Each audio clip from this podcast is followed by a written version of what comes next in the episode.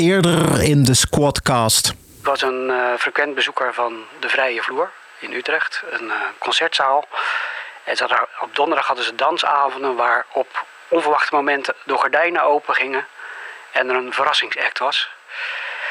Um, er kwamen van allerlei dingen voorbij, uh, van soulzangeressen, maar ook heel vaak gitaaroriënteerde dingen met hip-hop. En dat bleken dus ook het DNA, uh, waar, waar, het eerder over ging, de, de DJ van Urban Dance Squad. Die had vaste avonden dat hij draaide en die nodigde wel gasten uit. En dat was donderdag vaak te zien. En daar zat dus ook kennelijk Root Boy bij. En daar zat ook de gitarist van Urban Dance Squad, René van Barneveld, bij.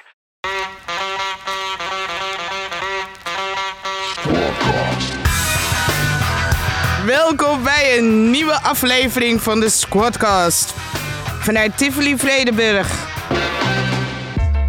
Een cultuurhistorische tijdreis rondom de carrière van de meest legendarische band die Utrecht ooit heeft voortgebracht.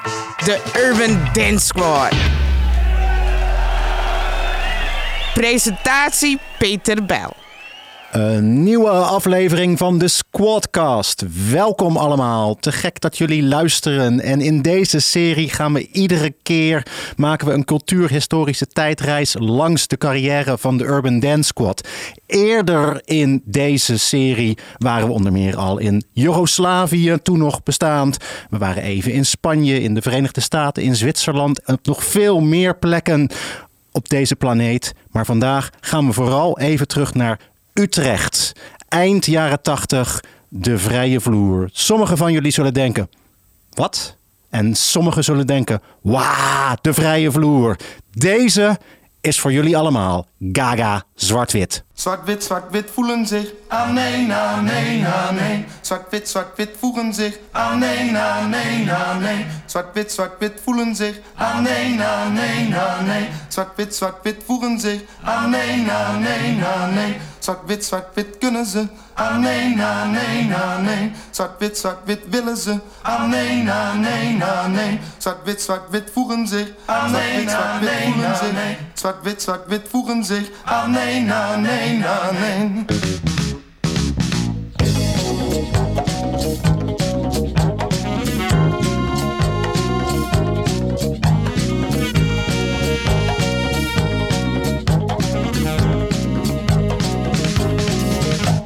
Zwart, zwart en wit, wit, wit.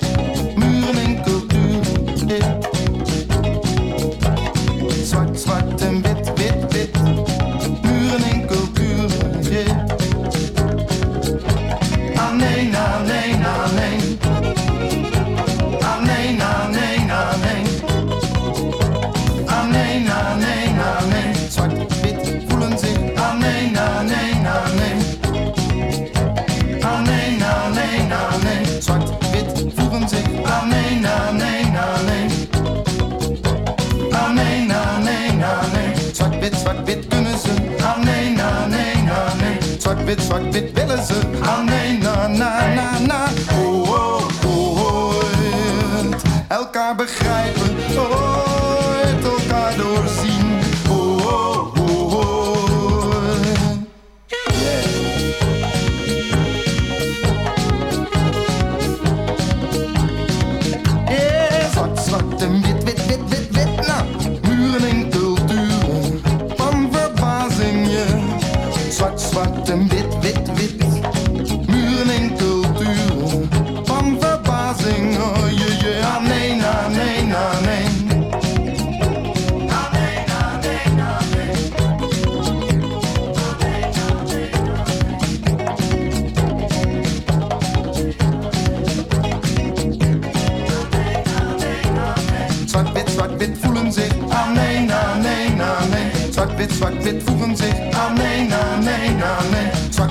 Zwart-wit, kunnen ze aan nee, na, nee, na, nee. En zwart-wit, zwart-wit willen ze aan nee, na, na, na,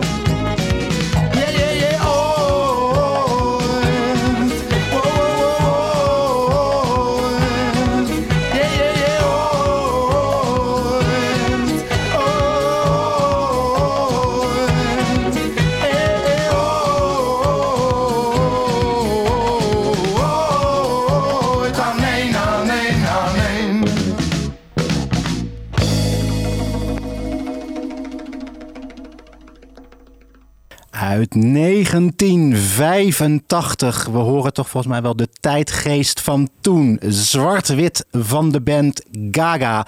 En deze LP waar we dit ook uh, van draaien, die heeft ook nog uh, op de hoes heel mooi geschreven. Dutch Afrobeat Disco. Een mooie omschrijving volgens mij van uh, dit door Henny Vrienden geproduceerde nummer.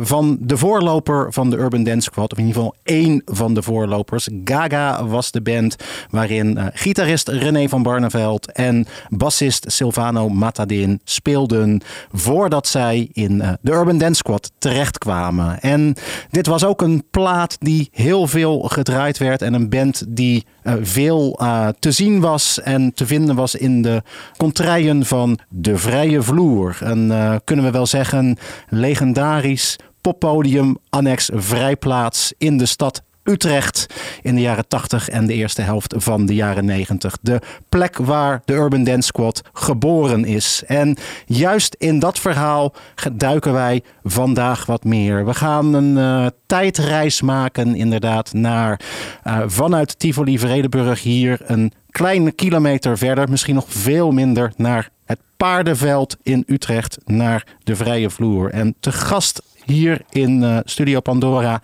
in Tivoli Vredenburg is uh, Peter Hagenaar. Die uh, van 1987 tot 1994 programmeur was van de Vrije Vloer. En hij heeft meegenomen Yoshi Napki van Dam. Die bestuurslid is geweest bij de Vrije Vloer. Maar toch zeker ook heel veel duizenden mensen de kassa heeft zien passeren als kassadame. Welkom allebei in Studio Pandora. En uh, ja, de vrije vloer. Het is, uh, het is natuurlijk een plek. Je had erbij moeten zijn. Nou ja, jullie waren er heel erg bij.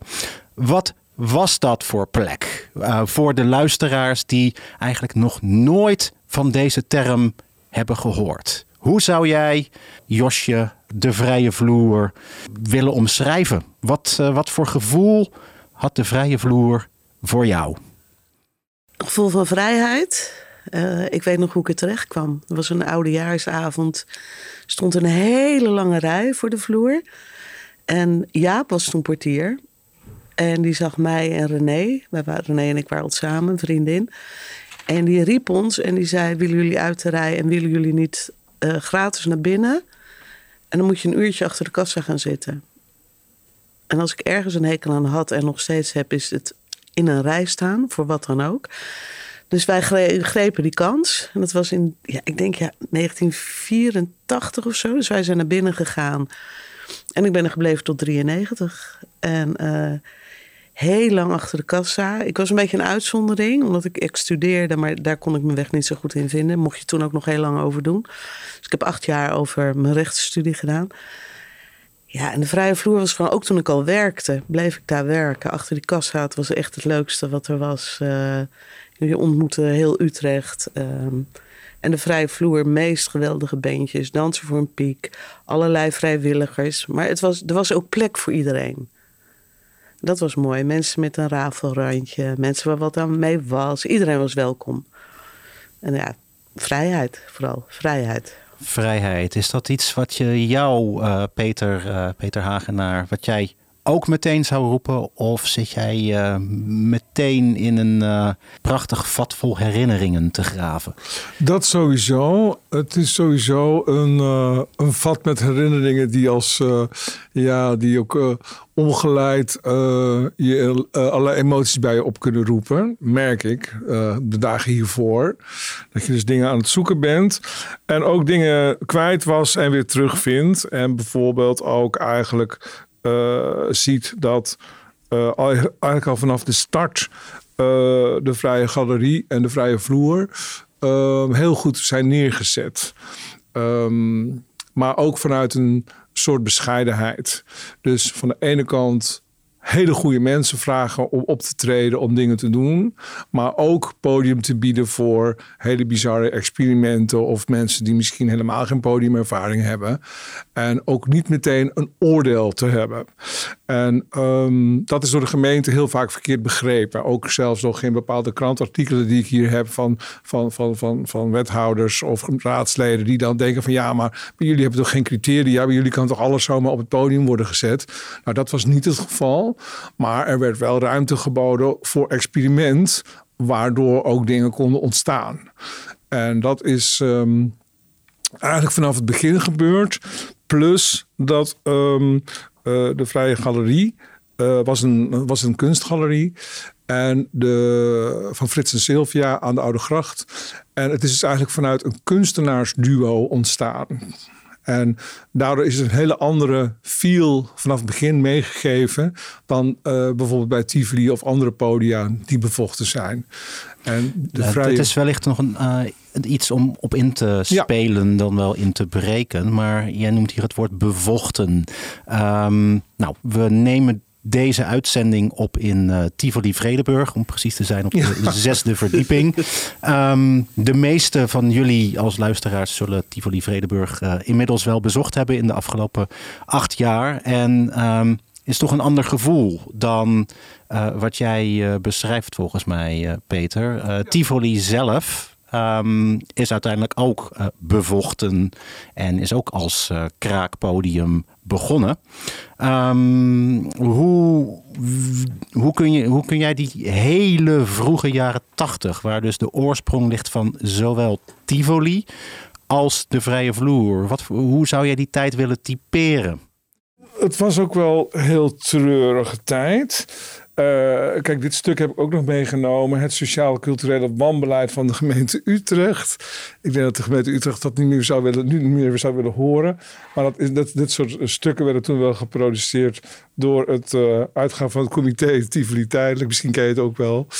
Maar het is, het is wel zo dat ook toen ik in Utrecht kwam wonen in 1979, uh, zeg maar, het eigenlijk wel tegenviel dat er zo weinig was. Dat er zo weinig um, clubs waren. Maar dat er ook wel, als je even goed zocht, uh, zag je wel dat bijvoorbeeld um, de Libra was er. Dat was een Surinaamse discotheek bij de Rembrandt Bioscoop.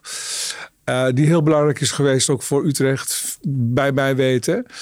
En wat ook bij de vloer speelde was dat uh, Frits uh, en Sylvia ook heel goed bevriend waren met Noni Lichtveld. En dat er eigenlijk vanaf begin af aan ook een heel duidelijk Surinaams zwart stempel kwam op de vrijvloer. En dat heeft ook weer geleid tot contacten met Future, met ja, dat, dat, dat funk uh, de thuisbasis werd van de vrije vloer. En dat het ook de Free Floor House Band was Future.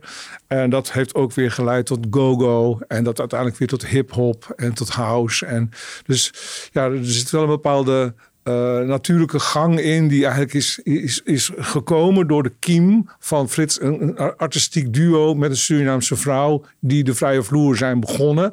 De naam vrije vloer is ook bedacht uh, door Noni Lichtveld. Vanuit deze gedachte? Vanuit de gedachte vrijplaats, leren, ervaren, uh, ontwikkelen. Ja. Dus dat vrijheid was zo gek nog niet? Nee. Het woord vrijheid wordt natuurlijk uh, ook vandaag de dag te pas en te onpas uh, gebruikt. ja. Dat jullie ja, ja, ook wel zo ja, meemaken. Maar het was wel, ik, ik um, ja, misschien raar om te zeggen, mijn dochter die woont in Brighton. En Brighton, daar is nog een soortzelfde vrijheid. Utrecht was natuurlijk ook een lieve... Ja, lieve stad is niet het helemaal het goede woord. Maar klein, je kende elkaar. Uh, als je uitging, je wist precies waar je moest zijn om je vrienden tegen te komen. Het was overzichtelijk. Um, en de vrije vloer en zowel. Maar ook Tivoli en later Echo. Maar ook het Schuurhuis naast Tivoli. Of naast de vrije vloer. Het bood voor ieder wat wils. En tegelijkertijd mixte dat publiek ook wel. Dus, en dat is, ja, dat is denk ik ook wat ik met die vrijheid probeer te zeggen. Het was niet, um, ja, zoals het later ook wel werd. Je had al die hokjes. Als je dat was, ging je daar uit, daar, daar. Terwijl het mixte. Wij gingen ook heel vaak naar het Schuurhuis even, een uurtje. Terwijl daar eigenlijk een heel ander publiek was. En dan hoorden we soms van muzikanten dat ze heel blij waren als wij van de vloer kwamen. Want wij kwamen daar toch een beetje de boel wat onorthodox op stel te zetten. Anders dan het jazzpubliek. Wat... En dan kwamen zij ook wel weer naar concerten bij ons. Dus het was wel heel... Wisselwerking, kruisbestuiving. Ja. Ja. Ja, en je had natuurlijk ook wel dat uiteindelijk uh, misschien uh, dat jij het zelfs beter kan verwoorden dan ik. Uh, je had natuurlijk de USHA, hè, de, voor de overkoepelende stichting voor accommodaties, waar Tivoli ook onder viel, waar de vloer onder viel, waar ook het NV-huis en TAI uiteindelijk onder viel. En ook dat was wel een hele aparte broeinest van, van muziekprogrammeurs en programmering. En uh, ja, de, de, hele flow die in de stad natuurlijk ging, ook met um, ja, de, de punktijd, de, de nadagen van de punktijd. De punk heeft ook een rol gespeeld in de vloer, maar niet zo duidelijk als in Tivoli. Nee, dat was veel meer Tivoli. Uh, Echo, oftewel SSR, was, noemden wij meer een vleermuizentent. He, dat was meer gothic en uh, of een beetje van die new wave-achtige muziek. Uh, wat ook niet direct ons publiek was. Ons publiek was toch wel ook veel, uh, al heel snel, uh, vind ik hoor, richting zwarte muziek. En um, ook een gemixt publiek. Dus ook zeg maar, ja zeker geen witte tent, zeg maar. Dus wat je, wat je nu nog wel eens ziet in discotheken of uh, plekken. Uh, wij hadden wel een bepaald deurbeleid. We hadden ook wel uh, soms discussies bij de deur dat we bepaalde mensen niet binnen wilden laten. En er werd soms het argument ook wel eens gebruikt van waar mogen wij er niet in of is het discriminatie of wat dan ook. Maar in principe ging het om gedrag en dat we bepaalde activiteiten niet wilden hebben, zoals het dealen of, of agressief gedrag. Of... Maar in principe vond ik het zelf altijd een hele mooie mix wat er bij ons. Ja, want we hadden ook wel, ik weet, normaal heeft er ook nog een paar keer opgetreden bij ons. En dan had je een heel ander publiek. Ho. Met hekken. Ik weet, normaal was het een concert waar voor het podium hekken stonden. Vanwege het bier gooien. Ja, bij normaal... En we hadden hardrockavonden. Zeker. We hadden, er kwam wel echt van alles. Ja, het kon ook zo zijn dat bij, de bij het concert uh, een totaal ander publiek was dan bij de disco natuurlijk. Dus dat de mensen in de rij stonden te wachten tot de band afgelopen was. Omdat ze het ook uh, daar, geen zin in hadden. Uh, dat was ook weer het, experiment zoals DNA. Die ehm, nou, toch wel heel veel in de hip-hop heeft betekend. Maar ook in de noise en rare bandjes als Chambre Jaune naar binnen sleepte. Waarbij sommige cashiers, heb ik het niet over Josje. Maar ik durf haar naam te noemen, Leone. Die zat erbij de kassa en die zei dan ook tegen haar vrienden van... dit wil je niet hoor. Hier wil je echt niet naar binnen hoor. Ik zou echt maar wachten, kom maar over een uur terug. Dit wil je niet, dit ga je niet meemaken. De nacht van de vieze gitaren hadden we dan bijvoorbeeld... of Chambre Jaune. Ja, dat was dan gewoon pure noise. En dat was dan... Uh, ja, dat, dat moet je wel tegen kunnen, ja. De naam DNA viel al uh, eventjes en zal vast nog veel vaker gaan vallen in deze aflevering over de vrije vloer. Toch echt een icoon van deze legendarische Utrechtse club, Arjen de Vrede. Recentelijk was hij ook hier uh, in Tivoli Vredeburg te gast in onze studio Pandora in de Squadcast. En uh, vertelde zelf een aantal dingen over het nu, maar ook zeker ook over het verleden. En wie hier vandaag nu ook in de studio is, is Lorenzo, die eh, doet de techniek. En eh, die eh, heeft een toffe podcast ook over de Utrechtse hip-hop anno nu. De Oetcast. En laat hij nou samen met zijn collega's uh, onlangs op de plek waar vroeger de vrije vloer zat en nu onder meer uh, een, een café, uh, een jeu de boel plek en tegelijkertijd ook nog het kapitaal, een te gekke creatieve broedplaats. Laat hij DJ DNA laatst gesproken hebben voor de Oetcast en laat DNA ook nog eens eventjes iets moois hebben verteld over de nacht van de vieze gitaren en de vrije vloer. We hadden ook hier een, een avond die heet de Nacht van de Vieze Gitaren. Dat ik zelf op touw gezet. En er was als er maar een distorted gitaarsolo in zat. Dan kon een funkplaat zijn, dan kon een hiphopplaat zijn, dan kon natuurlijk een rockplaat zijn. Maar alles, ik had zelfs dub met, uh, met zware, uh, zware overstuurde gitaren. En die kwam pas aan het einde in. Dus dat iedereen zat te kijken. En wat bleef die gitaar? En helemaal aan het einde, oh ja, hij is er weer. Als er maar een paar de in zat. Dat soort thema's... overkoepelende thema's zijn natuurlijk ook... eh, en, en het is ook zo dat vroeger in Utrecht was het heel vrij. Dat is misschien niet direct antwoord op wat je nu net vroeg, maar wel iets wat me net te binnen schoot. Dat, je kon hier gewoon overal in en uit. En op een gegeven moment was het, eh weet je, als oud en nieuw was bijvoorbeeld, dan deed je eigenlijk een mega kroegentocht. Je kon gewoon hier, eh, en je hoefde nergens een kaartje voor te kopen. Je kon er gewoon in dat zijn plek was. En op een gegeven moment toen kwam, eh, kwam de house en de parties. En toen moest je een kaartje hebben voor een party. Dus dan kocht je een kaartje en dan zat je misschien op een feestje en denk van nou, mijn vrienden die hebben ergens anders misschien een veel leuker feest. Maar dan kwam je al nooit meer in, want je had het kaartje niet. Dus in plaats dat het één grote kroegeltocht was met de oud en nieuw, was het in één keer een soort verzuiling van de, ja, dus was gewoon, je moest dan maanden van tevoren besluiten waar je gaat zitten. En dat is ook een eh, invloed gehad op hoe vrij je voelde. En de vrije vloer heeft misschien wel eens lang zo volgehouden dat je gewoon eh, aan kon komen lopen en kijken of er plek was. Dat je niet per se een kaartje hoefde te hebben. Een eh, andere house-pionier uit Utrecht is eh, Eric Cycle, die we onder meer kennen van Quasar. Die maakte ook een remix van eh, toch wel de huisband van de vrije vloer in de vroege jaren 80. Als we daarnaar luisteren, horen we ook wel dat Prince in zijn early days zit. Dit is de band Future. I can't read your mind.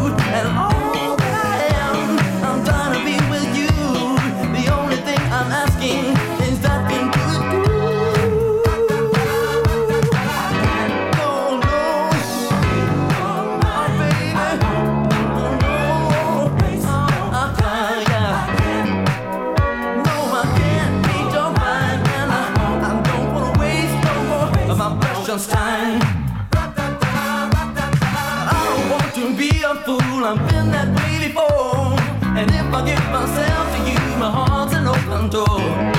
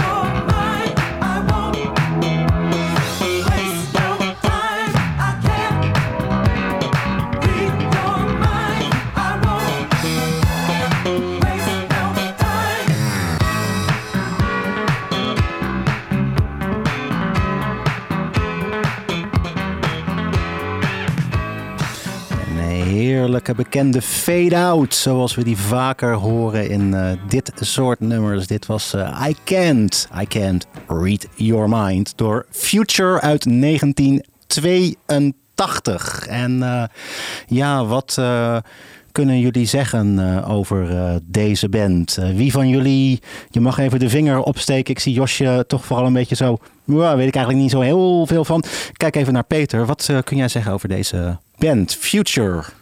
Ik kan alleen zeggen dat zij, ehm, twee van hun waren natuurlijk ehm, gestationeerd in, in Soesterberg als militair. En ehm, zij zijn ook voor mijn tijd in, in de vloer beland. En hebben met onder andere ook Marcel Graas eh, heeft ook, en, en Dave McDonald.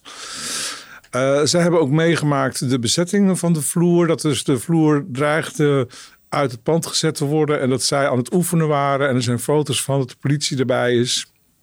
Dat het wel heel vriendelijke eh, man- mannen in, eh, in, in, in pakken zijn. Die hun eh, een beetje verbaasd kijken dat er een band nog aan het oefenen is. Ehm, het, heeft, het heeft in ieder geval de toon gezet. Voor jullie als luisteraars eh, een, mooi, eh, nou, een mooi punt om jullie eigenlijk eventjes in deze studio mee te nemen. Ehm, het is altijd een feest in deze squadcast met, eh, met gasten. Misschien herinneren jullie ook nog wel de aflevering laatst met Rootboy en DJ DNA aan tafel. Maar ehm, Josje en Peter maken er in die zin een extra feest van. Doordat eh, Peter een enorme, nou ja, map is eh, niet eens het juiste woord. Een gigantisch portfolio misschien zelfs wel heeft meegenomen. De studio is eigenlijk nu één grote collage van eh, nou, oude platen, oude foto's, oude posters.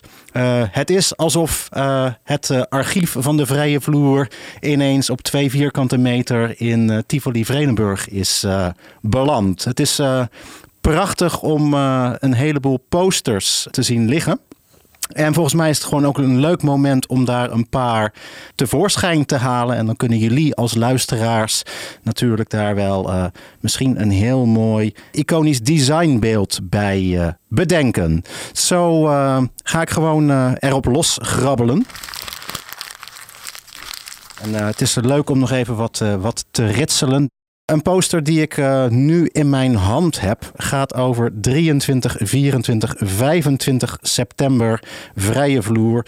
Utrecht beeft. Een driedaagse beving. Waarbij we een dom, eh, twee domtorens eigenlijk eh, zien. Met ook drie line-ups. Waarin eh, ik gewoon hier noem 23 september The Avengers, Mad Cowboy Experience, The Picnics en Bongwater.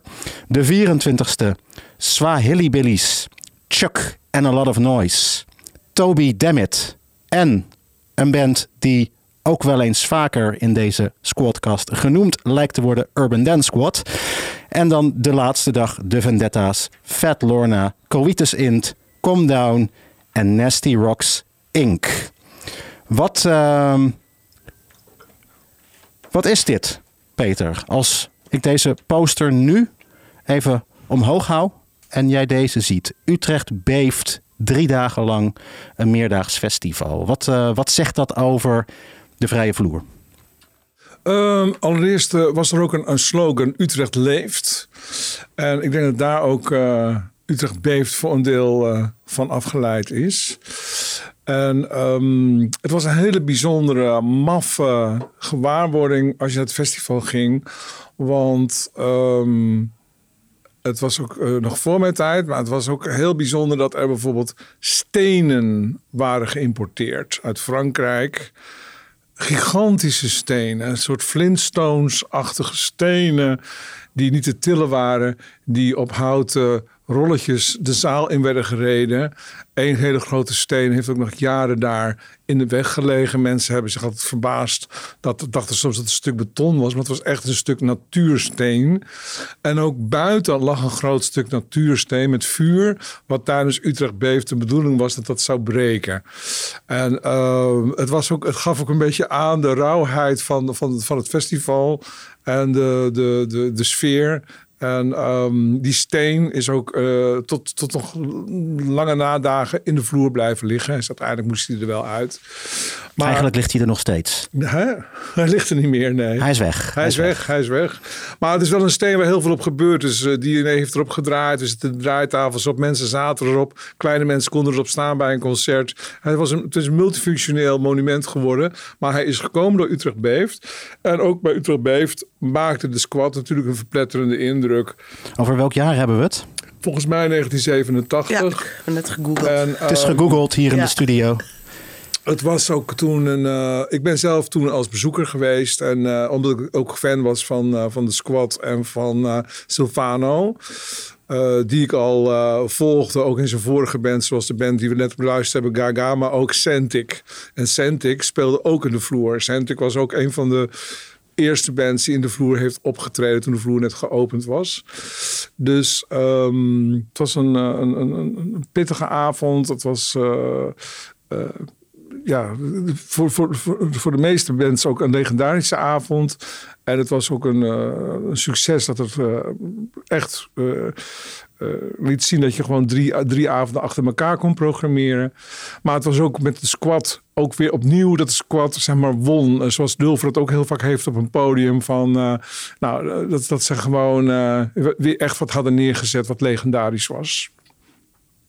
Wanneer we kijken naar, naar, de, naar de vrije vloer, dat is de plek waar de, nou ja, de band waar deze serie min of meer om draait, Urban Dance Squad, toch begonnen is en eh, verder gegroeid is. En vanuit waar de groep wereldwijd eh, gegaan is. Wat is, ehm, ja, wat, is, wat is het verhaal van de Urban Dance Squad en de vrije vloer? Hoe herinner jij dat? Hoe is dat allemaal begonnen? Hoe is dat tot stand gekomen? Hoe is dat verder gegaan? En dan hebben we het eigenlijk over de periode voor dit concert wat jij nu net Ja. beschrijft in september 1987. Ehm, er was, Utrecht was natuurlijk vrij. eh, eh, eh, was, Utrecht kon je dingen maken die er nog niet waren. Dus de, de, de sfeer van. Je had wat, wat kelders waar muziek werd gemaakt. Wat ook een belangrijk ding was. Je had in het NV-huis natuurlijk de reggae party op vrijdag. Dat was ook iets waar mensen eh, naartoe kwamen omdat daar wat gebeurde. Eh, al was het vaak eh, disco. Uiteindelijk zijn er ook nog een paar bandjes geweest. Maar ook gewoon de hele feel van eh blaxploitation films die er werden gedraaid. Of horrorfilms tijdens de disco. Eh, er kon eh, hash en wiet gekocht worden. Er kon Dave McDonald verkocht broodjes gehakt. En Skip stond bij de deur. En je kon van 12 tot 5 uur s'nachts dansen. En, ehm, En wat later het oude Tivoli, oude gracht werd.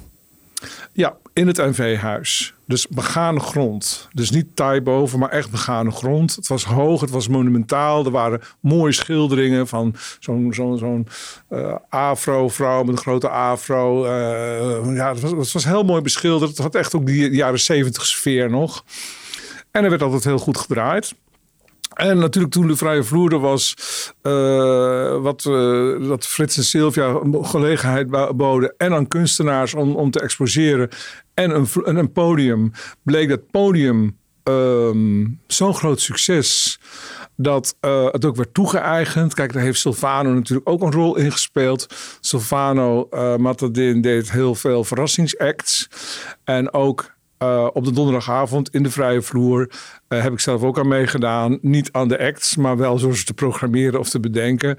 Uh, hebben we regelmatig gordijn open, bandje of gordijn open, act. Of, uh, Misschien is het wel goed om even te zeggen dat dan elke donderdag echt dansen voor een piek was.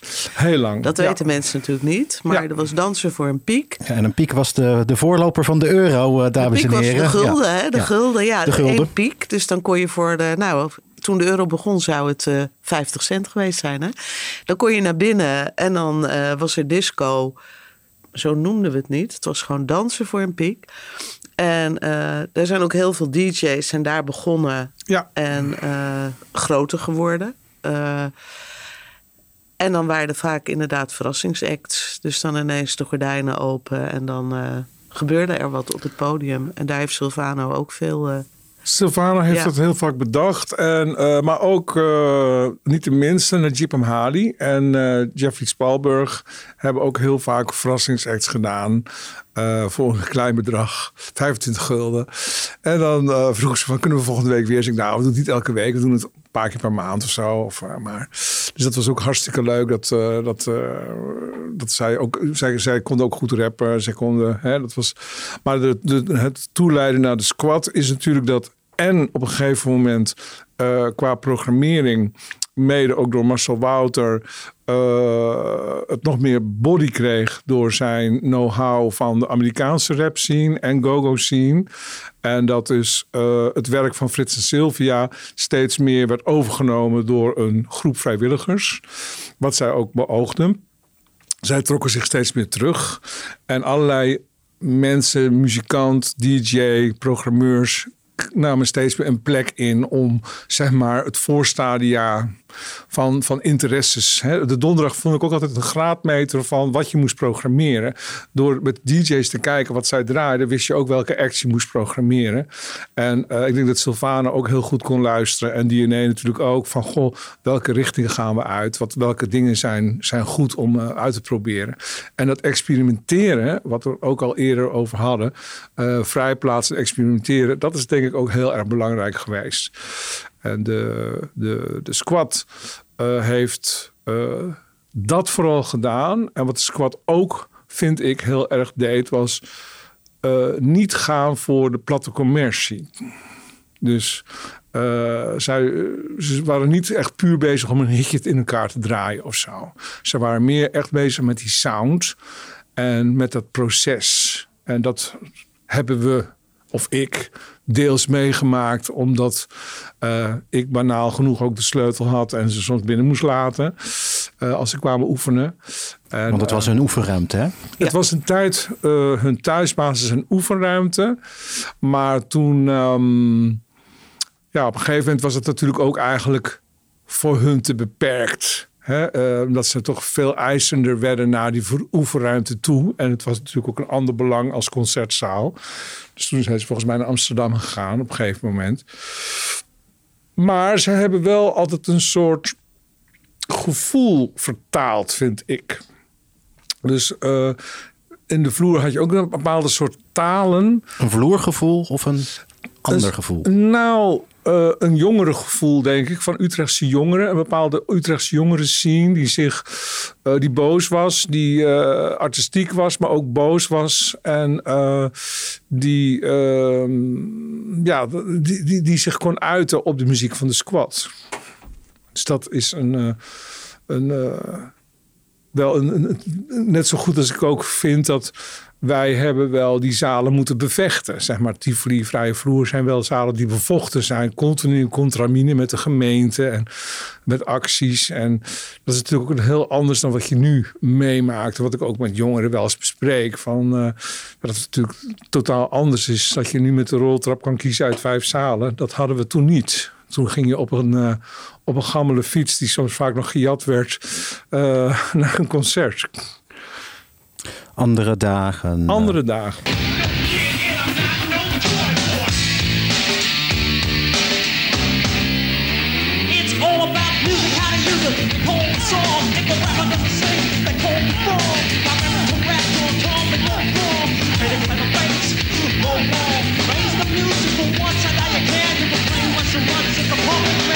Die eerste jaren hebben we in dat opzicht veel steun gehad van de vrije vloer. Onze spullen stonden hier, die konden hier opslaan. We konden redelijk gemakkelijk uh, repetitieafspraken maken. En dat stond altijd wel een beetje... Uh, of dat werd wel, wel gecompenseerd, omdat we dan hier speelden... werd er af en toe verwacht dat we ook op een avond hier speelden. Nou, dat was verder geen probleem. We hebben nu een ruimte in Amsterdam.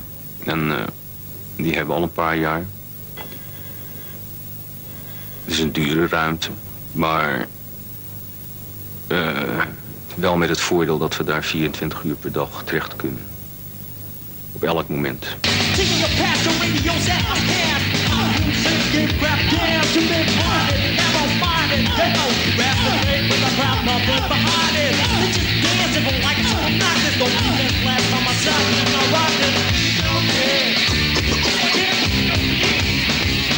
Het is nooit een duidelijke ambitie geweest. Behalve dan lawaai maken met z'n vijven, want dat, dat was wel zo. Ik bedoel, de eerste keer dat we, dat we jamden, toen was het voor mij duidelijk dat, dat ik iets hoorde dat ik nog nooit eerder gehoord had.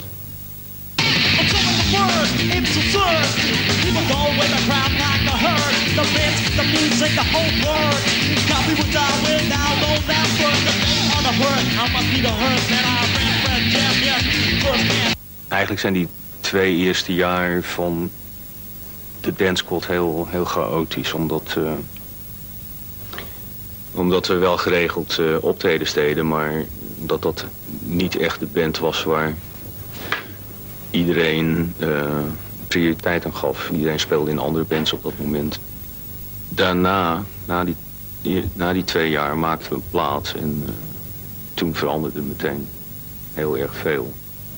Ja, ik krijg er nou wel veel voor terug. Het is nu net alsof ik een heel duidelijk greep op mijn leven heb. Ik doe nu in feite precies hetzelfde als tien jaar geleden, maar ik kan ervan leven. Podcast. Al dus René van Barneveld over de vrije vloer. En uh, ja, in de studio nog altijd te gast Josje Japni van Dam en Peter Hagenaar. Twee iconen uit deze roemruchte Utrechtse club. Is uh, de squat um, iets wat ook enkel maar in de vloer kon ontstaan? Zeg maar zo specifiek? Of uh, hoe, hoe zie jij dat? Um, ik denk dat het natuurlijk het beste is dat mensen van de squat dat kunnen beantwoorden. Maar wat ik zelf heb ervaren, wat ik net al zei, is er was een deel Surinaamse cultuur. En er was ook nog een belangrijke persoon die we niet kunnen vergeten. En dat is Wels. Wels de Vlucht. Die ook in beeldtaal eigenlijk die boosheid en die rauwheid kon vertalen op posters. Het waren ook geen keurige gedrukte, tuttige affiches. Het waren niet gesneden, rauwe zeefdrukken die hij met mes en potlood en stift uh, in elkaar zette in zijn eigen woonruimte. En alle posters drukte hij ook zelf af. En dat waren meestal maar rond de honderd. En die werden dan geplakt. En die gaven de stad ook, uh, dat was ook zijn kick, denk ik. En ook onze kick. Die posters, die gaven de stad een, uh, een heel ander gezicht. En die gaven ook het gezicht van de vloer. En ook het klimaat voor de squad. Eerder in deze serie Squadcast hadden we ook een uh, gesprek met Martin Kuiper, muziekjournalist, die een mooie serie heeft gemaakt, uh, Iconic Albums, waar ook Mental Floss voor de Globe van de Urban Dance Squad er één van is. Daarvoor sprak hij ook Silvano Matadin. En uh, wat Silvano zei over de vrije vloer en de squad, hoort u nu. Veel mensen hebben het altijd gevraagd van wie schreef dan de nummers, maar die dingen ontstonden gewoon door. We jamden heel veel, weet je. Dat was ook uh, het, mooie van de vrije vloer. We konden gewoon soms. Uh, we hadden gewoon een, een, podium ter beschikking. We hadden gewoon een ruimte waar we konden. Uh, dingen konden, ook soundwise konden uitproberen, weet je. Dus we konden een DJ-tafel met een, uh, monitors, weet je. Dus, en dat, dat, is, dat is wat zo'n plek uit de vrije vloer voor mij, wat, wat mij betreft, heel bijzonder maakte. Dat je die kans kreeg om, om, om, uh, om dat soort dingen te doen. Uh, je, je, hebt ook andere, andere plekken, weet je, waar culturele activiteit, maar uh, waar het heel, allemaal heel strikt benauwd geregeld is. Van nou, jij mag alleen dat doen, dat en doen. Met een vrije vloer was, was een soort van organisch ding, weet je. En dat is waarom dingen zoals de Scott hebben kunnen ontstaan.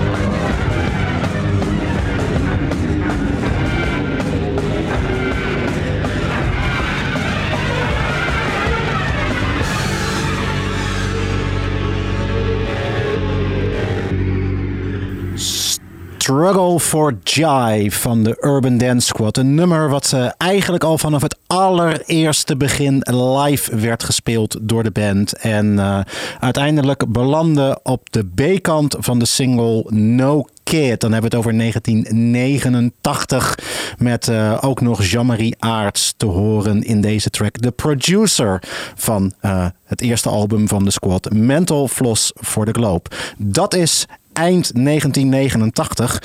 Dat is het moment dat de squad eh, nou ja, massaal doorbreekt eh, naar het eh, platenpubliek en naar het grote club- en festivalpubliek en later ook naar de States. Maar in de jaren daarvoor was het telkens de vrije vloer. Wat kun jij herinneren, Peter, van de keren dat er ook optredens van de Urban Dance Squad in of rondom de vrije vloer zijn geweest? Ehm, ik kan me herinneren dat de avonden met squad soms ook onaangekondigd waren. Dus dat eh, je op een donderdag het gordijn dicht was en het als een, als een act eh, werd neergezet. En eh, het publiek totaal verstomd was, omdat het ook weer ophield en het gordijn weer dichtging en dan klaar was en de DJ weer ging draaien. En dat de bandleden later wel in de, eh, in, in de zaal waren om te kijken van hoe de reacties waren. Dus dat kan ik me herinneren. Ik kan me ook herinneren dat er een demo eh, werd gemaakt, zoals dat toen nog gebeurde. Een demo in de vrije vloer. En dat we ons, ons uiterste best deden. Ik was toen net betrokken bij de vloer. Ik heb ook nog een stukje zelfs eh, voor ons eigen boekje geschreven. Om publiek te werven. Om voor die demoavond eh, aanwezig te zijn. Waar Heb die- je dat bij je? Heb ik ook bij me. En die er, prachtige, die prachtige poster daar. Ik heb hier ook een poster voor me. Urban Dance Squad in een eh, logo wat we daarna ook niet eh, heel veel meer hebben gezien. 3 november, live opname, dansen voor vijf piek, vrije vloer. eh, open 21 uur, paardenveld. Dus dit is de, de tekst die we toen gebruikten. De tekst. ehm, ik sla hier een programmaboekje open. Het gaat over november 1988. Dus dat is het moment dat de squad bijvoorbeeld al wel op eh, het festival in Rotterdam heeft gespeeld, uh, Poppark. En uh, toch wel de ronde doet in het Nederlandse clubcircuit, maar nog niet die plaat heeft gemaakt. Die komt pas een jaar later. Uh, dus we slaan het uh, boekje open. Uh, op de eerste pagina trouwens de, de, de maandagenda. Uh, het optreden van de Urban Dance Squad kostte vijf gulden overigens. Dan zien we al Gotcha op de, de, de titelpagina. Dan daarna een aantal bands. mooie reclames ook. je kan bijna zeggen gestenceld. Misschien Café België zullen we allemaal nog wel kennen. Omdat het vandaag de dag nog bestaat. Maar ook geadverteerd hier Café Willem Slok. En uh, toch ook wel de good old uh, Café Flits. Dat allemaal uh, terzijde. Ja. Uh, want we zijn hier op uh, pagina, nou wat zal het zijn, vijf of zo. Donderdag 3 november, Urban Dance Squad. Wat? Dat je meer kunt verwachten op de donderdag dansavond in de vrije vloer is niet nieuw. Eerder kon het publiek het doek onverwacht open zien gaan voor diverse korte surprise acts op het podium. Waarom dan nu een aankondiging? Belangrijke vraag. Er komt misschien een antwoord. Allereerst omdat dit optreden van Urban Dance Squad een uitzondering is en tevens een unieke gebeurtenis. Deze band, waarvan de meeste leden in het verleden vele van die surprise acts hebben bedacht of uitgevoerd, zal vanavond met tomeloze energie, jawel, voor het vrije vloerpubliek optreden ter registratie van een live demo-opname. Urban Dance Squad maakt elk optreden anders en nieuw door een fascinerend samenspel van muzikale improvisaties. Tussen haakjes, uh, snoeiharde beats, mitrailleurritmes, gitaarriffs, scratches, etc. En een superieure show. Toen de band met de Red Hot Chili Peppers speelde in Tivoli, werd het een grote danspartij. Kortom, wie dit spektakel meemaakt, wordt zeker niet teleurgesteld als het op dansen aankomt. Twee DJ's van UDS zorgen verder voor een stijlvolle omlijsting voor en na het optreden was gewoon een mega succes natuurlijk. Het, was, uh, het, het werden ook donderdagavonden die steeds in diezelfde flow werden de donderdagavonden ook steeds drukker, populairder, gewilder. Dit was natuurlijk ook iets wat je, uh, als je het zou draaien, uh, een dansvloer in beweging brengt. En een, een, een kolkende massa. Een, een, ja, het was, dat, is, dit, dat zijn dingen die, die enorm veel indruk maken. En natuurlijk ook een imago voor een zaal zetten. Dus dat, uh, dat is wat ik er nu over kan zeggen. Dat het uh, onvergetelijk was voor veel mensen. En ook vaak nog daarom Urban Dance en Vrije Vloer met elkaar verbonden zijn. Uh, dat is door, door onder andere deze avond geweest. Squadcast. Voor de volgende legendarische squadavond in de Vrije Vloer... een ingelaste nieuwsflash met Fred Siebelink op Stadsomroep Utrecht. Op 15 maart jongsleden werd de Nacht van de Noodkreet gehouden in de Vrije Vloer. De Urban Dance Squad en Jaal Wobbel gaven een gratis concert. De Nacht van de Noodkreet is een reactie op de onzalige plannen van de gemeente Utrecht om de Vrije Vloer in 1992 te sluiten. I seek a brain with porn. Porn is whipped like fish, you gotta hook it. If it disappears, it can be called a B-board. Combination combines a number of people. By belief in a style of common purpose. Purpose, a plan not to act like sheep, yo. Like personality, I'ma give you a dose. Nacht van de noodkreet. Waarom is er eigenlijk een noodkreet? Wat is er nou op de vrije vloer? Uh, de nacht van de noodkreet is omdat uh, de gemeente gewoon een beleid heeft op het ogenblik. En daar lijkt het op alsof zij een aantal poten onder de vloer weg willen kappen. Wat het tot doel heeft, nou daar kunnen we, ja daar ben je niet zeker van, maar het lijkt er in elk geval op dat zij daarmee op een makkelijke manier de vloer een uh, zachte dood willen laten sterven. En dat kan natuurlijk niet.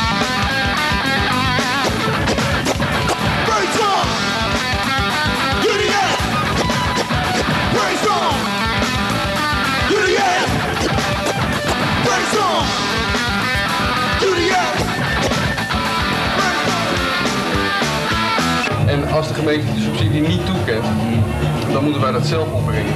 En daarmee word je gewoon, ja, dan kom je financieel heel krap te zitten. Dat komt dus in mindering aan je, je mogelijkheden die je hebt om dit centrum te benutten. En dan mindering van mogelijkheden, dan brokkelt het langzaam af. Op een gegeven moment dan blijft het publiek ook vanzelf wel weg. Ja, wij vinden dat wij eh, in ieder geval tot 1992 staat vast dat wij hier zitten en dat wij hier blijven draaien. En dat geld hebben wij gewoon nodig voor die periode te overbruggen.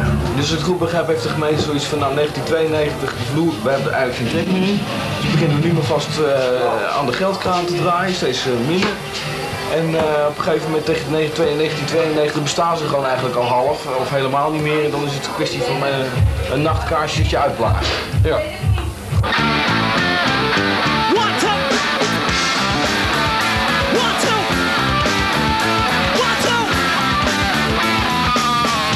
Nou, de, de circuleren wat geruchten bijvoorbeeld dat in 92 de eigenaar eh, van dit pand van plan is om het af te breken. Nou, tot op heden zijn er gewoon echt geen concrete aanwijzingen voor dat dit echt zal gebeuren. Ja. Eh, hij is, eh, hij, wat zijn beweegredenen, beweegredenen van de beheerder en de eigenaar zijn, dat weten we niet precies. Maar in elk geval zijn er nog, volgens ons nog gewoon wel mogelijkheden om misschien door te gaan naar 92. In elk geval, als je daarvoor de politieke wil hebt en de steun krijgt, dan zijn er misschien nog best wel eenvoudige oplossingen om het hier voor te zetten. dat weet je niet. En je moet in elk geval die wil hebben. Zeker een, eh, een stad waar zoveel eh, jonge mensen wonen als Utrecht. Dat beperkt kan blijven één schouwburg en één muziekcentrum.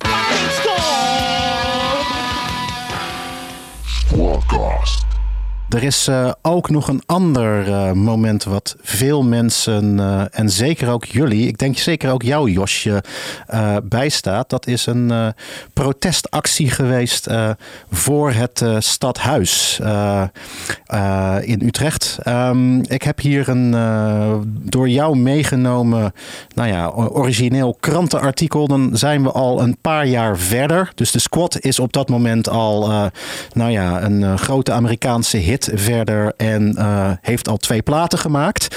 Ehm, donderdag 18 juni 1992. Ehm, daar eh, wordt jouw naam, Peter Hagenaar, genoemd. Ja, met dat, eh, dat, daarachter. dat is het andere protest. De gemeente heeft alles gedaan om van ons af te komen.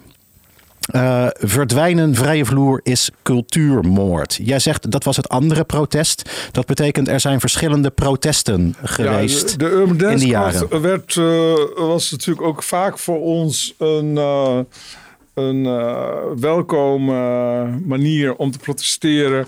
Zoals, eh, en zij, zij wilde daar ook niet in gebruikt worden, maar zij snapte ook wel dat het vooral ook, ook en om het publiek ging en om de Utrechtse jongerencultuur. En dat het dus niet om, om persoonlijke belangen ging van wie dan ook, maar dat het gewoon om een, een hele scene ging. En dat, ik, weet, ik moet even kijken waar die poster nu is. Kijk, deze poster is van het stukje wat je net oplas over in Tivoli. Van de pot gerukt, Van de eh, pot gerukt. het. Dat was Eh, ook eh, een, link naar wethouder Pot. Die op een geen enkele manier cre- cre- creatief kon nadenken over geld. En hoe geld ingezet kon worden om, eh om jongerencultuur te behouden. Maar wat ik zelf ook legendarisch vond was eh, 3 april 1990. Dat de vloer dus... ehm, de, onze kostbare PA. Want we hadden natuurlijk een eh, goddelijk geluid.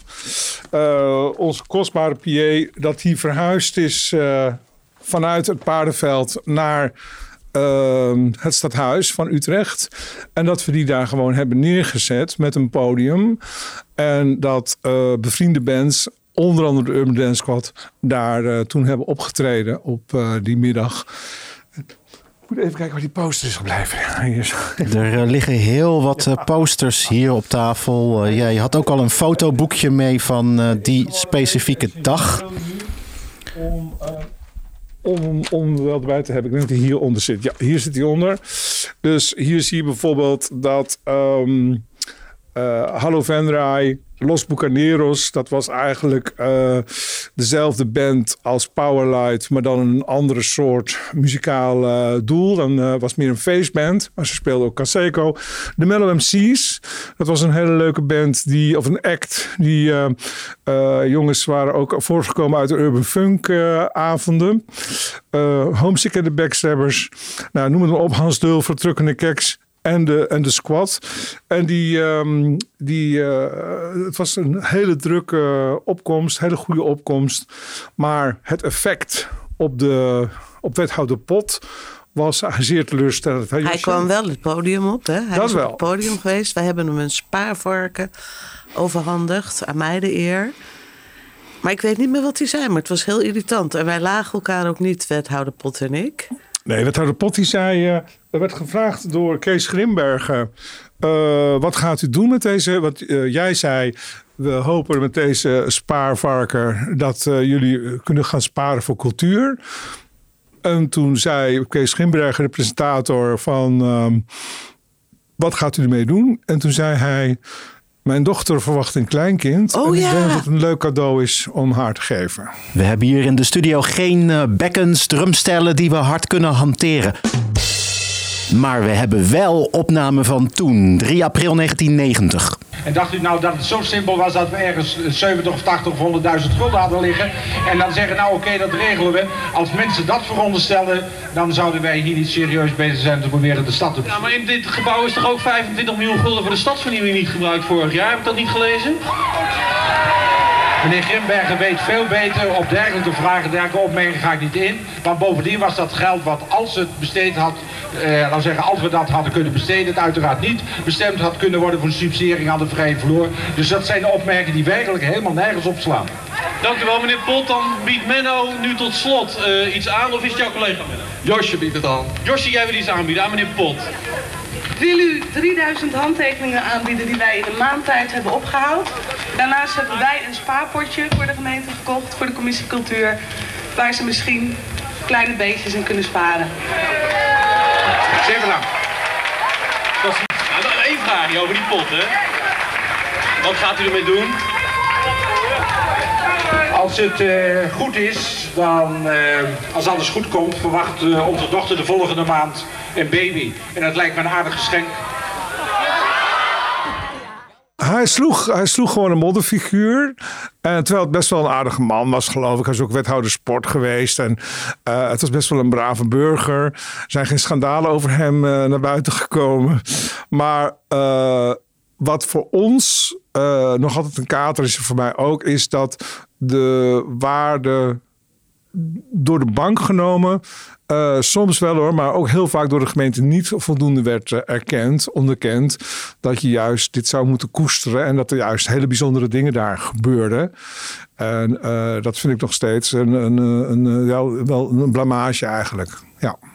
Want eh, de vrije vloer is op een gegeven moment ook, eh, terwijl de squad natuurlijk internationaal bleef toeren, op een gegeven moment, eh, midden jaren negentig, nou ja, gesloten, Nou, schuine streep er verdwenen. Ik vind zelf dat de vrije vloer eigenlijk op het punt stond om de vleugels uit te slaan. Want ook voor 1990 eh, was een, een heel heftig jaar voor ons.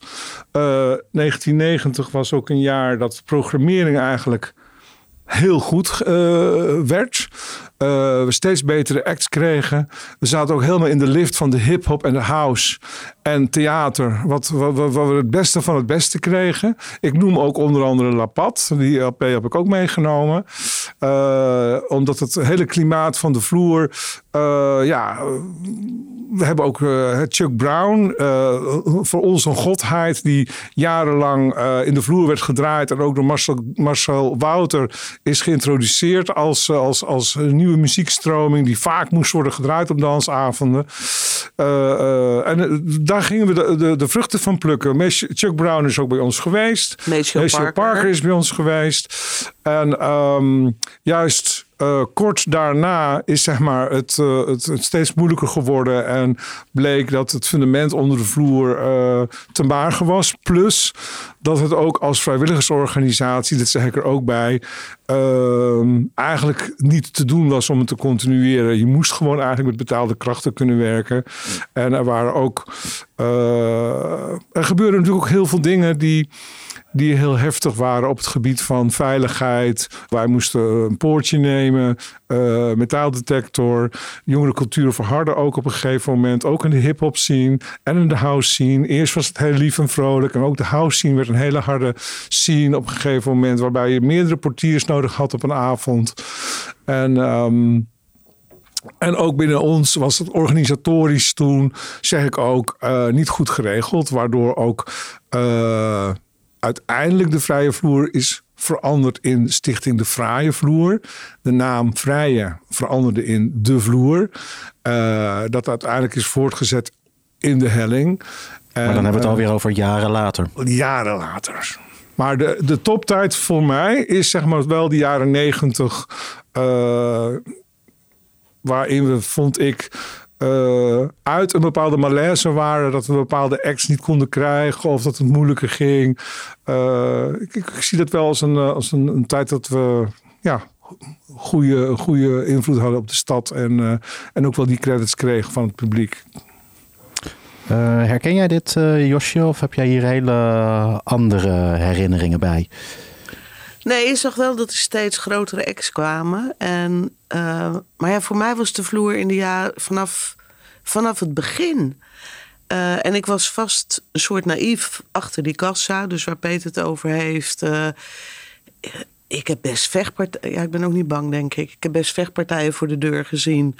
Het hoorde er altijd een beetje bij, dacht ik. Het was ook, ja, als je het met nu vergelijkt, toch relatief onschuldig. Ehm, de jaren 90, ja, ik, ik, ben, ik heb er denk ik tot 93 heb ik er gewerkt bij de Vrije Vloer. Dus vanaf ja, een jaar, bijna tien jaar denk ik. En voor mij was het altijd. Het waren leuke avonden, feestavonden. Er waren totaal verschillende avonden, wat ik al zei. eh hardrock, punk. Ja. De legendary Cowboy, hoe heette die man? Die heeft ook nog een paar keer opgetreden. Dat waren weer totaal andere avonden dan de hip-hop.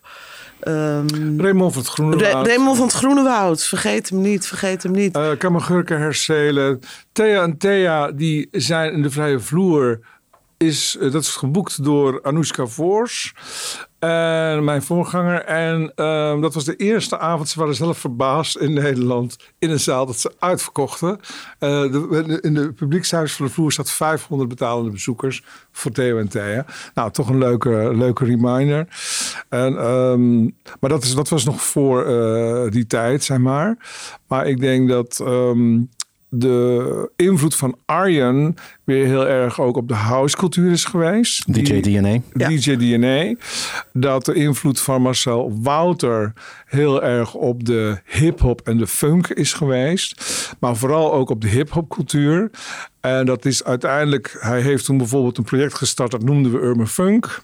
Waarbij dus hij ook eigenlijk heel duidelijk eh, funk en hip-hop met elkaar in verband bleef houden. Ook eh, qua muziekprogrammering. Dus dat het niet alleen hip-hop was of alleen kale beats, maar ook eh, eh, funk en, en soul. Maar ehm, eh, dus die beweging door Marcel Wouter, door DNA eh, met de house. Maar ook vanuit DNA vond ik wel weer dat hij het experimentele heel erg naar voren haalde. Met dingen als Chambre Jaune. En ehm, andere mensen zoals eh, Jan de Kruijf, die ook regelmatig kwam. Eh, en, de DJ's. Alle DJ's van de vloer hebben ook op hun manier eh, een stempel gezet. Waar ik dus ook een soort van shout-out naar wil doen. Dat dat geweldig was. Hè? Of het nou om chat ging of om Tommy of noem ze maar op. Die, die ging, Carlton, die uit Middelburg kwam. En eerst toch wat veel disco draaide. Eh, zeg maar provinciale disco muziek.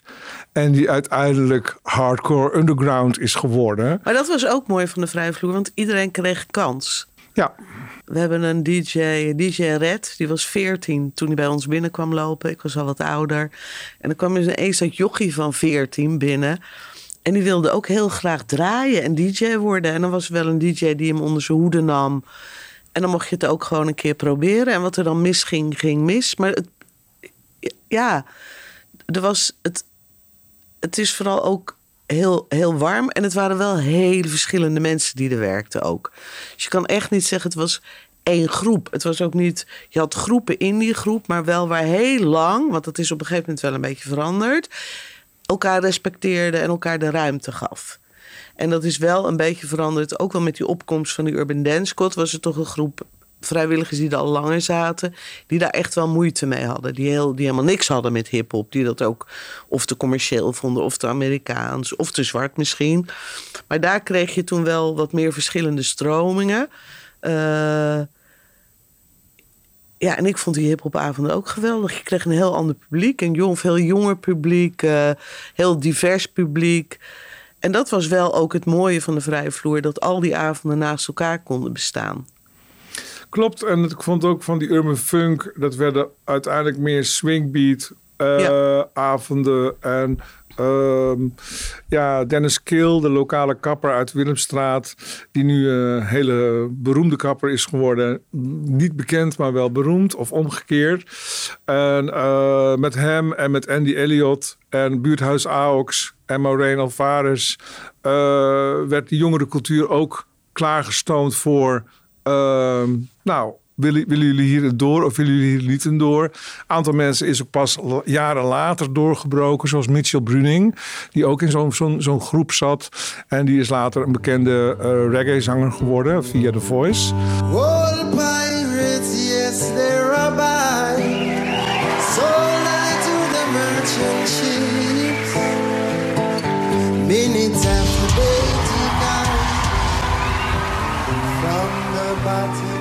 En, eh, maar Mitchell Bruning, daar heb ik nog foto's van. Want ik eh, maakte soms ook wel foto's op donderdag. Als dan het licht werd ingehangen door Roel en zijn beestenboel. Dan waren die rappertjes alvast aan het voorbereiden om te dansen op zo'n urban funk avond. Gio, die toch ook eh, best onder de jongeren en op Spotify een behoorlijke st- streamer is, die heeft ook zijn eerste danspasjes in de vrije vloer gedaan met zijn neefjes. Eyo, ik crush in de club, mijn homies, ook die zijn binnen. Bos alles stuk, want pauzen is wat we willen. Chicks om me heen, maar welke moet ik beginnen? Ben op zoek naar chickies met mooie sappige billen. Ook die kregen een kans. En die- hoe oud waren die jongens? Ik denk, ja, misschien 12, Aantal 13, waren 14, 15. Ja, en die kwamen dan eh, een kwartiertje, 20 minuten eh, dansen. En die ontwikkeling, ja, Het waren ook kids die dan kwamen en die dan aan de bar schreeuwden om een fristie en een lolly. Ja. En eh, meisjes met een lolly en die ga- gasten met een fristie en een rietje. Eh, de, voor, de, voor de drankomzet was het eh, niet gunstig, nee. die vrijdagavond. Dus, maar, maar hetzelfde, je, je maakt ook een, een tijdgeest mee. Het werd ook de vloer, ondanks dat er geen, er was geen internet, er was een oor, er waren bladen, eh, je had platenzaken. En eh, eh, dus we hadden 100 posters, wat we al zeiden van uh, Wels de Vlucht, die natuurlijk een kunstenaar op zich was. Maar ook het feit dat er een team was achter de schermen die dat boekje maakte. Ik heb er nog een heleboel bij me. Dus die programmaboekjes. Maar ook bijvoorbeeld een Marina de Bruin, die consequent altijd de maandladders uittikte en opstuurde en zorgde dat we in alle kranten kwamen te staan. Nou, die heeft nooit op een poster gestaan. Die is nooit bedankt. Die is nooit geroemd. Ze leeft helaas niet meer.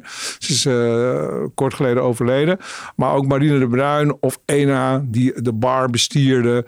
eh, Paula, noem maar op. Jantje de Plakker. Eh, er zijn heel veel mensen die eigenlijk ook hebben bijgedragen aan het succes. Vind ik. Van Zeker. de Squad in de vloersetting. Hè, eh, het feit dat er zo'n tempel is, eh, waarbij je je fiets buiten kan neerzetten en eigenlijk eh, niet meteen binnenloopt. Je komt langs een portier en je, ehm, je bent binnen. Je hangt je jas op bij de garderobe en eh, met wat droge humor en een lach van Josje sta je in de zaal. Arjen de Vrede, alias DJ DNA, vertelt. Alle muren waren wit. En het balkon stond soms vol met wel tientallen acht, eh, zo 16 mm loop eh, filmmachines en diaprojecties en, en beamers. En was gewoon die hele witte zaal was gewoon één bewegende decor. En als je dan s'avonds uh, de laatste mensen eruit had gekikkeld en je deed het grote licht, dan dacht je wat een ongezellige kuttel. Hoe kan die zo vet zijn geweest, weet je? En dan zag je altijd de vloer, de vloer is ook wit, of licht, soort grijsachtig. En als die zwart was, was het een goede avond. Van het bier in de modder. Dat was een soort vereiste. Ze waren heel goed in uh, de gemeente bewerken. En dan hun subsidielos krijgen. En dan daarmee eh, net aan de voorwaarden voldoen, maar het ook helemaal op eigen manier weer inkleuren. Dus we waren gewoon goed de randjes op zoek. Nou, daar was er veel eh, ruimte en het was eclectisch. Het was echt een, eh, een studententent. Niet echt natuurlijk een studentenstad. Maar er kwam heel veel HKU-volk. Wat toen misschien nog niet eens HKU heette. Maar, eh, en het was, eh, ja, de vrije vloer was, deed ze naam ook eer aan, eh, om- omdat ze gewoon eh, makkelijk en toegankelijk waren. Het is geen gezeik aan de deur over het algemeen. Die hadden gewoon aanvullen, dat heette Dansen voor een Piek. En dat was dan daarmee de goedkoopste disco. Dus die- eigenlijk kon iedereen erheen. En, en, ja, er was geen onderscheid. Het was gewoon een hele echt een, een vrijplaats. Hoe heeft eh, de vloer verder geleefd na eigenlijk het eh, verdwijnen van opvolger de vloer eh, en het, de doorstart als Tivoli de Helling? Ehm, hoe leeft dat gevoel van de vloer verder? Bij mij is het toen gestopt. Ik heb de helling altijd heel. eh, Leeft het boos. verder sowieso? Het le- ja, de vloer, ja, de vloer leeft, leeft echt verder. Eh, al, Hier op tafel sowieso. Maar Ja, maar ook als wij elkaar onderling zien. En dat, dat is zeker door die reunie weer versterkt. We hebben ook een eh, Facebookgroep. eh Ex-vrije oud- vloer, Ex-vrije vrijwilligers. vloer. Waar ook vrijwilligers, maar er zitten heel veel bezoekers bij. Eh, als we het erover hebben, onze kinderen weten het eigenlijk allemaal, denk ik, wie kinderen heeft, dat zijn of haar vader of moeder in de vrije vloer heeft gewerkt. Dat was heel leuk bij de. Eh, want iemand die we ook moeten noemen is wel Joannette, die ook Zeker. heel veel eh, deed. Haar en mijn dochter zaten toen achter de kassa bij de reunie. Dus dat was wel. eh, Was, weet je, dus ook voor zelfs onze kinderen. Het, het, het heeft heel veel, heel veel impact gehad. Ehm, ik weet minder, maar er begint nu ook zoveel terug te komen. Maar de bandjes die je er gezien hebt, de muziek, de liefde voor muziek die je er kreeg. Ehm, ja, en het is bijna jammer dat. Dat, dat gemakkelijke is er niet meer bij. Weet je, je kan niet meer zomaar heel gemakkelijk zo'n zaal binnenlopen. ja, dat, dat gevoel van, van vrijheid, van experiment. Het zijn woorden die jullie eh, vanavond, we nemen dit op een avond, eh, een donderdagavond trouwens ook eh, op. Ehm, is die vrijheid ja, verdwenen uit de stad met, eh, met, met de vrije vloer, dat experiment? Of heeft die toch, is die toch verder blijven leven in andere vormen? Als je kijkt ik naar heb het, het idee eh, dat het een beetje Utrecht van terugkomt. 2022. Ik heb het idee dat het ook bij jongeren weer een beetje terugkomt. Dat gevoel van, van experimenteerde dingen. En dat is, zijn andere experimenten dan wij. Ik denk, dit is ook een soort. Het is niet meer echt een experiment te noemen, podcast. Maar dat is natuurlijk ook wel zo begonnen. Dus er is altijd ruimte voor experimenten. Ik zie ook steeds meer jongeren die wel juist die creatieve kant op gaan. En een beetje los van commercie. Maar we worden natuurlijk, en dat is ook wel zo, als je nu naar muziek kijkt of luistert, ja, wie breken er door? Eh, mensen van The Voice. Het is allemaal heel kortstondig. Ehm, terwijl er zoveel hele goede muziek is. En als ik dat eh, eh, probeer te, te duiden aan mensen. eh, ja, dan hebben ze toch al gauw, je bent pas wat als je in Ziggo Dome staat of als je weet ik veel. Terwijl toen, als je in de vloer, en van de vloer ging je vaak naar Paradiso of Tivoli, hè, we waren een kleinere zaal. Ehm, het bood dat opstapje. En je hebt hier natuurlijk ook wel kleine zalen, maar het is heel, het is anders. Het is allemaal mooi, het is allemaal, ja. En dat Je heeft hebt het ook nu over voordelen. Tivoli Vredenburg, Ja. waar we dit opnemen. Ja, het heeft ook voordelen. Het ge- geluid hier is fantastisch in Tivoli Vredenburg. Was bij ons ook aardig, maar in het Nee, wij, oude... wij hadden een fantastisch geluid. Fantastisch, fantastisch. Weet je waarom? Omdat Nee. eh, de zalentest van Oor was ook niet voor niks. Die loog er ook niet om. Dus wij zijn ook ooit als beste zaal qua geluid Qua eh, geluid, ja. Dus dat was, eh, was goed. Maar wat je zei ook... Kijk, bijvoorbeeld alleen al... Ook al was het soms niet leuk en soms was het geweldig. Op zondagavond eh, minimaal één keer in de maand... maar ook vaak vaker waren de sessies. Eh, wat Marcel Graas ook eh, onder zijn hoede had... dat er dus mensen muziek konden maken met elkaar. Via een sessie. En juist die laagdrempeligheid, wat een raar woord is, maar bij ons, wij hadden geen drempel. Van de straat reed je eigenlijk zo de vloer binnen. En eh, ook jongens met een rolstoel kwamen bij ons binnen om te dansen. En reden zo hup de zaal in. En eh, eh, dus die- er was letterlijk geen, geen barrier om deel uit te maken van die scene. En, En daar eh, kwamen ook nog wel, want Nippy Noya kwam heel vaak op Mhm. de sessies. Hans Dulver kwam op de sessies. Dus die kwamen gewoon meespelen met... Ja, ik weet niet hoor. Weet je, je, wordt ook, je, je verliest ook de, de, de binding met, met uitgaan, met tenten die er zijn. Dus ongetwijfeld zal er nog wel Ja, iets zijn. Het leuke is dat je het ook herkent. Ik heb bijvoorbeeld eh, jaren terug was ik in eh Malmö en daar was een eh, beweging, een groep en die had een zaal in, inkomst. En dat was een woord bedacht door eh, migranten, jongeren. En die hadden ook een beetje Frits en Sylvia-achtige expositieruimte. Die ze s'avonds omtoverden tot een dansruimte. En waar goed gedraaid werd. En waar ook de stijl werd gedraaid van Wobble. Dus, eh, want dat is ook het, punt van, van, van toen van de squad. Was dat natuurlijk al heel snel. Silvano zat bij heel veel bands als gastmuzikant. Michel Schoots produceerde ook andere bands. Eh, een aantal van die bands waren ook thuis in de vloer. En dan heb ik het ook over Ja Wobble.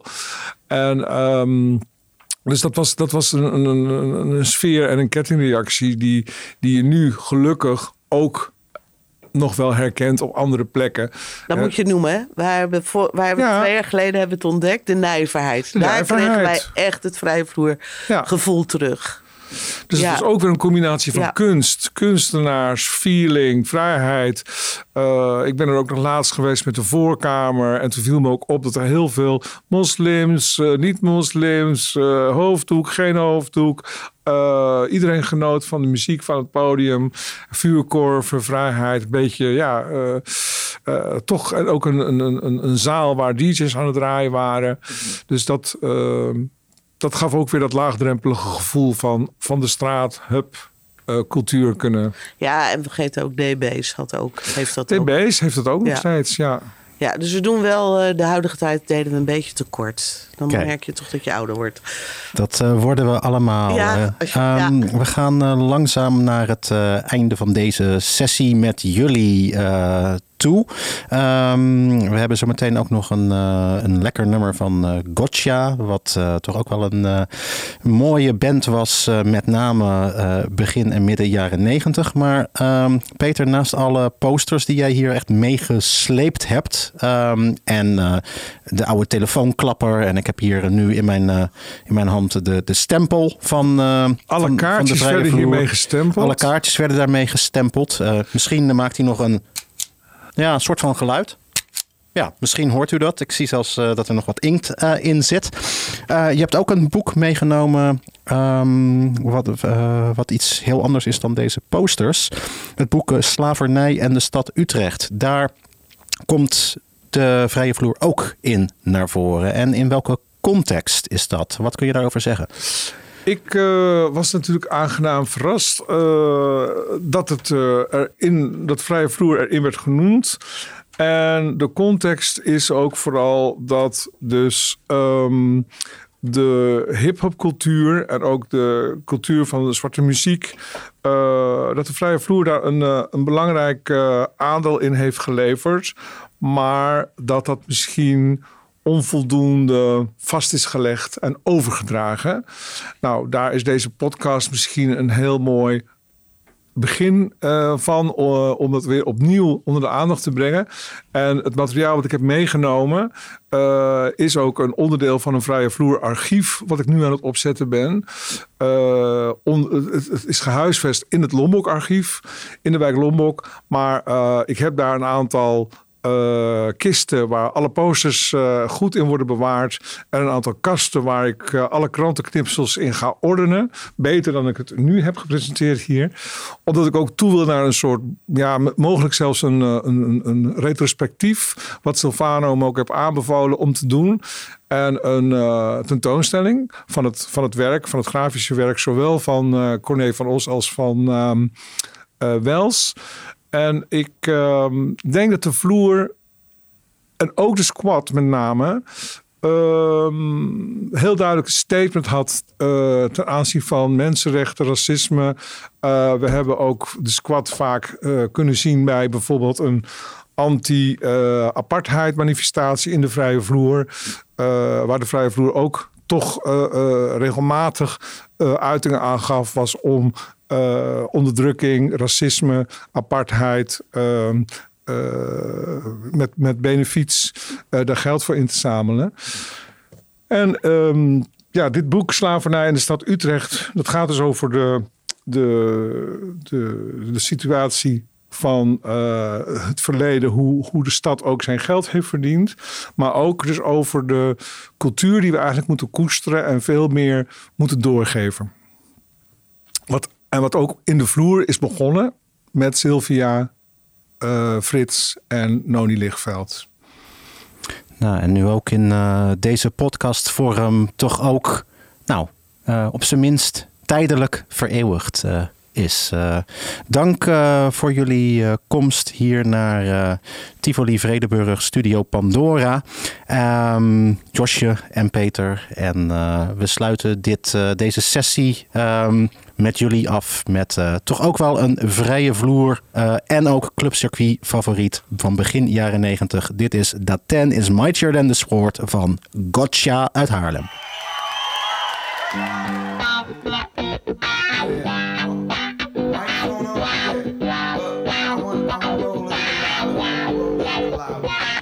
There's some to keep in mind, causing tripping at the side. Cause one just little okay will make your okay and I. Down here, everything is everlasting. You can live forever and uh, burn backwards.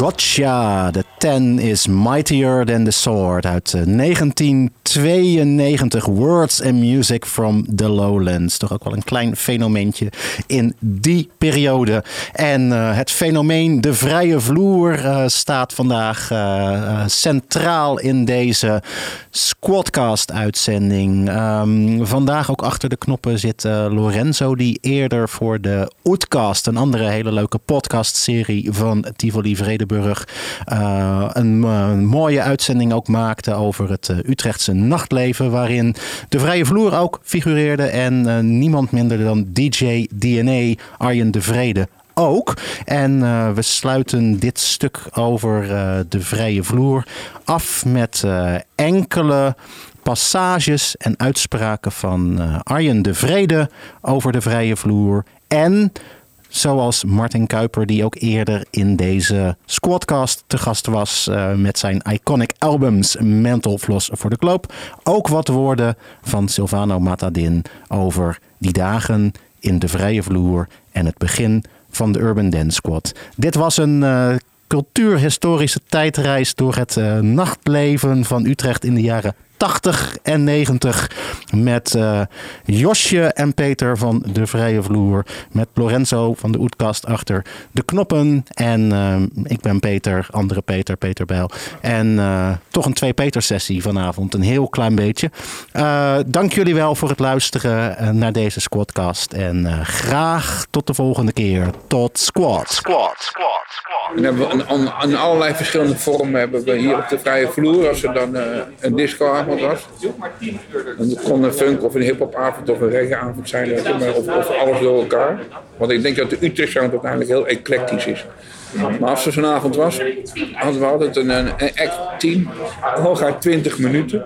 Een paar gasten deden een indianentooi op en een, eh, met een synthesizer en een bas en een beetje scratch. eh, soms alleen maar wat geschreeuw. En dan, eh, ja, de, daaruit is eigenlijk een soort groepje ontstaan. Op een gegeven moment heette dat de Urban Dance Club Guerrillas. Vandaar een tekst of een song van George Clinton. En dat heeft zich ontwikkeld, naar Urban Dance Squad. En de Silvano eh, kende de drummer en de eh, gitarist.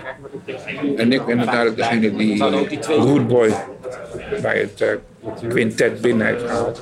En daarvoor heeft het echt tientallen, we hadden zelfs een go-go squad, dat is een eh, Washington DC-stijl van funk, met twaalf man, twee drummers en heel veel percussionisten. Dan gaat er echt een funk trein rollen, weet je wel.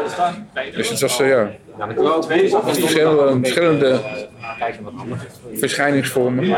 En toen nog even met z'n vijf in 1986 hiernaast eh, voor het eerst oefende, toen was het in één keer. Dit is hem, deze vijf, hiermee, gaan we het doen. We ook besloten alle andere vormen gaan we, wat er nog van over was, eh, uit te zetten. En gewoon focussen op dit, op dit eh, quintet.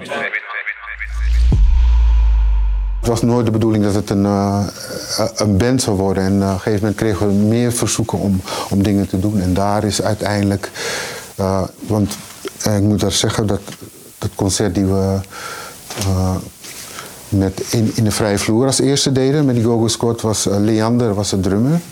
Maar Leander die kon toen niet in Paradiso spelen. En toen heb ik Michel, Michel Schoots gevraagd als hij eh, eh, wou in, zijn plaat wil overnemen voor die avond. En zo is de contact met, ook met Michel ontstaan. En toen later kwamen er meer verzoeken. Uh, Utrecht Beef was een festival in Utrecht.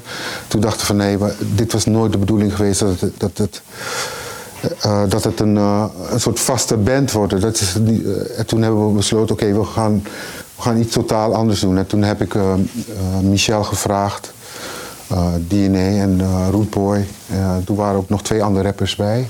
En eh, eh, René, René van Barneveld was, eh, die was toen, ik had met hem ook in Gaga gespeeld. En dus we wa- waren al links en Michel kende René ook. En toen hebben we René eh, erbij betrokken om, om die, dat concert in, in, de, in de te doen. En eh, de organisatie wist niet wat. wat die, die dachten dat er een go-go-band zou komen. Maar wij kwamen met, eh, met dat en we hebben er een gro- grote puinhoop van gemaakt. En dat is eh, eigenlijk het, eh, eh, het, het beginstart geweest van de, de Urban Dance Code wat mensen nu kennen.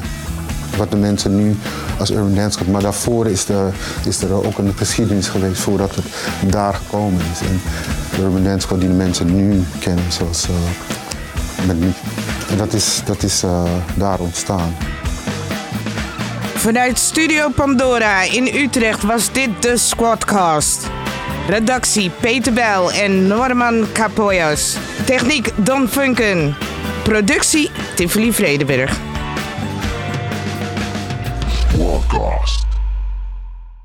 Volgende keer in de Squadcast Erik Mans, Erik Welmers en Hugo Scholten.